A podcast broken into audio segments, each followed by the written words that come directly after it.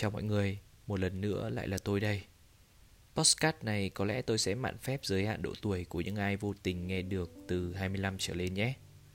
Tôi đoán vậy.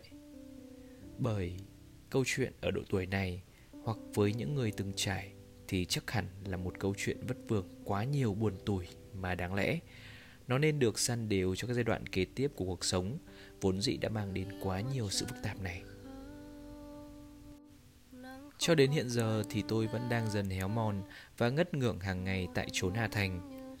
Mảnh đất mà hẳn trong tâm tư phần lớn con dân phía Nam có lẽ đều có chút tò mò và đoán định chắc hẳn sẽ tồn tại nhiều lạc thú lắm. Cũng phải thôi, nơi đây vừa hết hè và chuyển thu. Vào thời điểm này năm trước, thu Hà Nội cũng đẹp ra giết, nhưng lạnh hơn một chút. Tôi cũng bồi hồi làm nhảm đôi điều mơ màng trong bối cảnh đẹp đẽ ấy. Để rồi tôi nhận ra rằng có khi chính những ngoại cảnh xinh đẹp ấy lại khiến cho tâm hồn con người ta nhạy cảm và dễ lạc nhịp hơn. Tuy rằng có những lúc thu hà nội sẽ làm hài lòng cho cả những niềm hân hoan lẫn những điều lạc quẻ đơn điệu nhất. Vậy nên, tôi sẽ tự cho phép mình lần này được chủ quan đưa đẩy những vấn đề không phải của riêng ai qua đây nhé. Tuổi 25 nhọc nhằn lắm thì phải nhiều người nói rằng đây là độ tuổi mà những tâm hồn trẻ đang mạnh dạn, đang khao khát và cũng đang mãnh liệt nhất trên con đường lay ghép từ tình yêu và sự nghiệp. Nhìn chung, ở đây chúng ta có nhiều sức khỏe, chúng ta có quỹ thời gian đủ lớn để tích lũy và để kiếm trác. Và ở một khía cạnh nào đó, sai lầm sẽ không phải là điều gì đó quá to tát. Chúng ta có sự điềm đạm sau nhiều lần sốc nổi. Chúng ta có những mối tình dở dang. Chúng ta cũng có những ký ức đẹp về nhau chúng ta có những người bạn và những điều mến mộ. Chúng ta đã từng vô tư và cũng đã từng kiệt quệ. Cho nên, sau ngần ấy trải nghiệm thì điều còn động lại trong chúng ta đang chính xác là gì? Và liệu sau hàng triệu bức tranh đang và đã trong giai đoạn héo mòn đó, mấy người được thành thơi và tránh được tiếng thở dài cơ chứ? Tôi cho rằng thế này, nếu phần lớn mọi người có một chất giọng đủ cao và cảm xúc thì có lẽ bài hát nhạc hoa lời Việt của ca sĩ Bùi Anh Tuấn sẽ được cover nhiều hơn. Cảm xúc trong nó cũng vì thế mà thơ thẩn và mơ hồ hơn thế nữa. Cứ cho rằng tình yêu là một gam màu rất rực và đẹp ở trong cái độ tuổi này đi. Đồng nghĩa sau chia tay thì gam màu đó cũng sẽ héo úa, chẳng khác gì cánh hoa tàn cuối đông đầu xuân vậy. Nhưng chừng đó chưa đủ để lý giải cho cái cảm giác mông lung tột độ của đứa bạn tôi, bất kể công việc không tệ và bạn bè đang hồ hởi nhiệt thành ra sao. Nói thêm rằng, tâm lý ở đây sẽ có sự khác biệt khá lớn giữa con trai và con gái, giữa các dạng cá tính quá đỗi khác nhau ở mỗi bản thể con người. Nhưng tôi có thể cố động sự chán trường ở độ tuổi này với ba vấn đề như sau. Thứ nhất, tuổi 25 không còn vô lo vô nghĩ, không thể cố chấp lạc quan với mọi hoàn cảnh, cũng không thể nào ngừng nghĩ về công việc hay tiền bạc. Thứ hai tình yêu ở độ tuổi này sẽ cố chấp đơm bông hay sẽ kết thúc trong sự tủi hờn vì những bất đồng hay những cãi vã tầm thường? Có khi là vô lý. Và thứ ba, gia đình là cốt yếu, nhưng lắng nghe gia đình ở thời điểm này, liệu có còn phải là thứ yếu sau quãng thời gian bị xếp hàng dài, sau những mong muốn chưa đủ toan tính hay sau những cá tính chưa đủ lớn hay không? Vì thế, tôi nghĩ chúng ta ở độ tuổi này chính xác là những đứa trẻ đang chơi trò bập bênh một mình. Với tôi, những vấn đề vừa đề cập nó cứ khắc khoải ngày qua ngày. Nhỏ giọt nhưng đủ làm tâm trạng trở nên nặng trĩu. Còn với phần đông người khác, thì tôi nghĩ nó đủ để tạo thành một mớ cảm xúc mông lung, quanh quẩn và sẽ cô đặc nhất khi trời mưa hoặc vào một ngày trời đẹp nào đó. Đôi khi với vài bạn nữ thì lời giải cho vấn đề này là câu trả lời không rỗng rạc cho lắm là lấy chồng ở độ tuổi 25, 27 hoặc 29 thì phải. Chúng ta không còn quá trẻ, nhưng bản chất vẫn là những đứa trẻ. Chúng ta cười, chúng ta khóc, chúng ta làm loạn hoặc chúng ta im lặng. Chúng ta nghĩ nhiều hơn và nặng cân hơn mà thôi. Sau tất cả những mù mịt đã qua, bản thân tôi cũng chẳng thể tìm ra một cơ sở nào để trả lời cho một câu hỏi muôn thuở. Điều bản thân đang thực sự tìm kiếm là gì?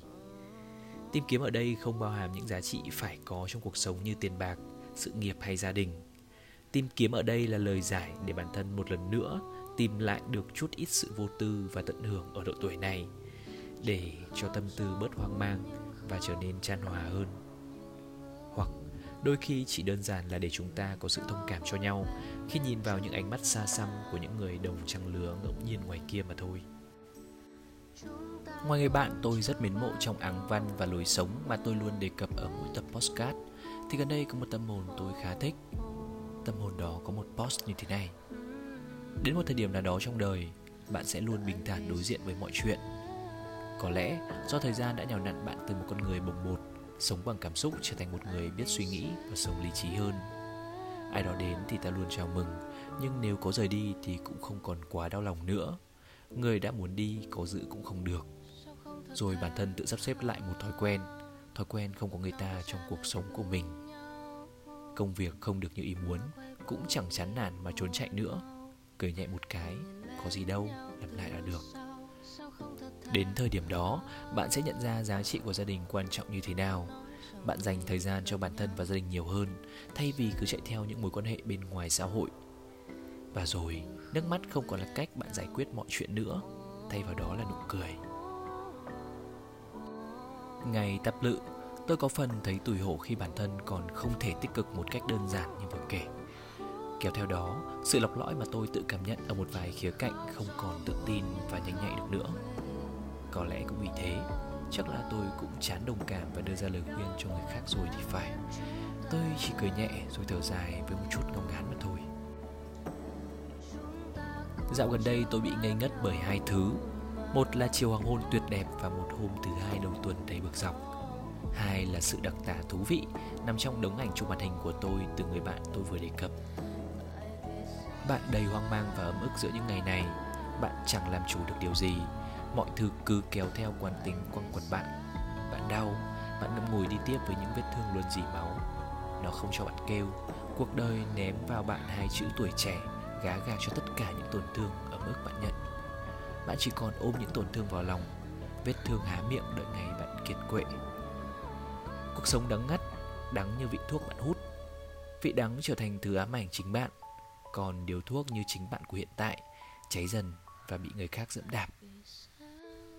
Tất nhiên, với hai trường chủ đề khác nhau thì nhân vật trải nghiệm và hướng truyền tải cũng khác nhau. Đây không phải là câu chuyện của tôi, mà là đặc tả của một người mà theo tôi nghĩ đã từng trải qua tuổi 25 quá nhiều biến động và sự ám ảnh về nó vẫn thường trực đến tận thời điểm này. Với tôi, điều ám ảnh hiện tại không phải là vị đắng kể trên. Nó có thể đến từ lời bài hát đôi bờ của ca sĩ Trung Nhân mới thể hiện.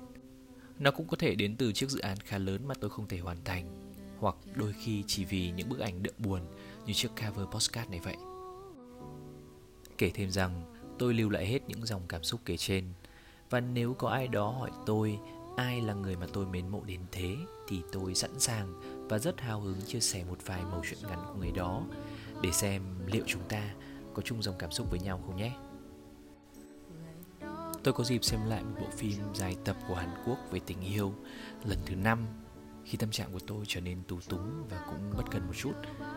Đúng vậy, việc xem lại một bộ phim dài tập lần thứ năm của Hàn Quốc với một chàng trai không già thì có thể coi là một việc tốn thời gian và hơi thiếu trách nhiệm với cuộc sống không chứa chấp sự ung dung này.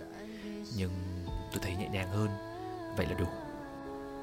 Câu chuyện này chắc chắn không liên quan gì đến chủ đề postcard này như bao câu chuyện khác Chỉ là một cái cớ để tôi tranh thủ kể thêm một vài câu chuyện mà tôi muốn kể mà thôi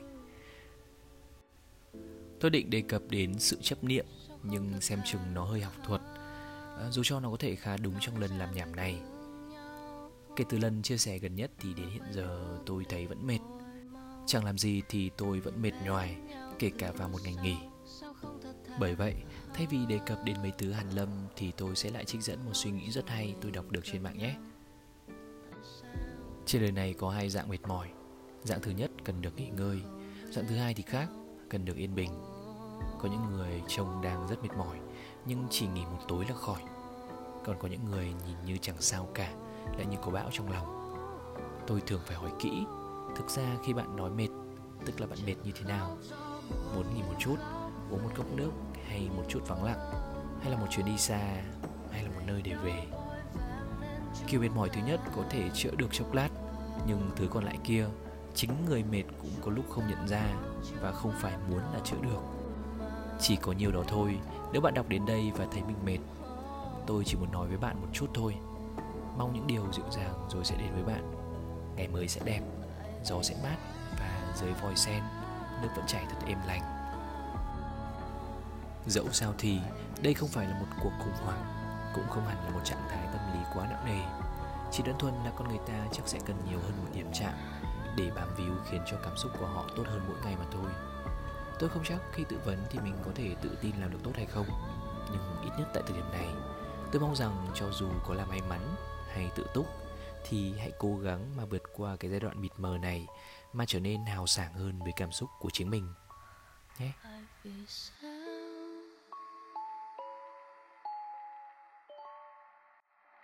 Khi ông mặt trời khóc.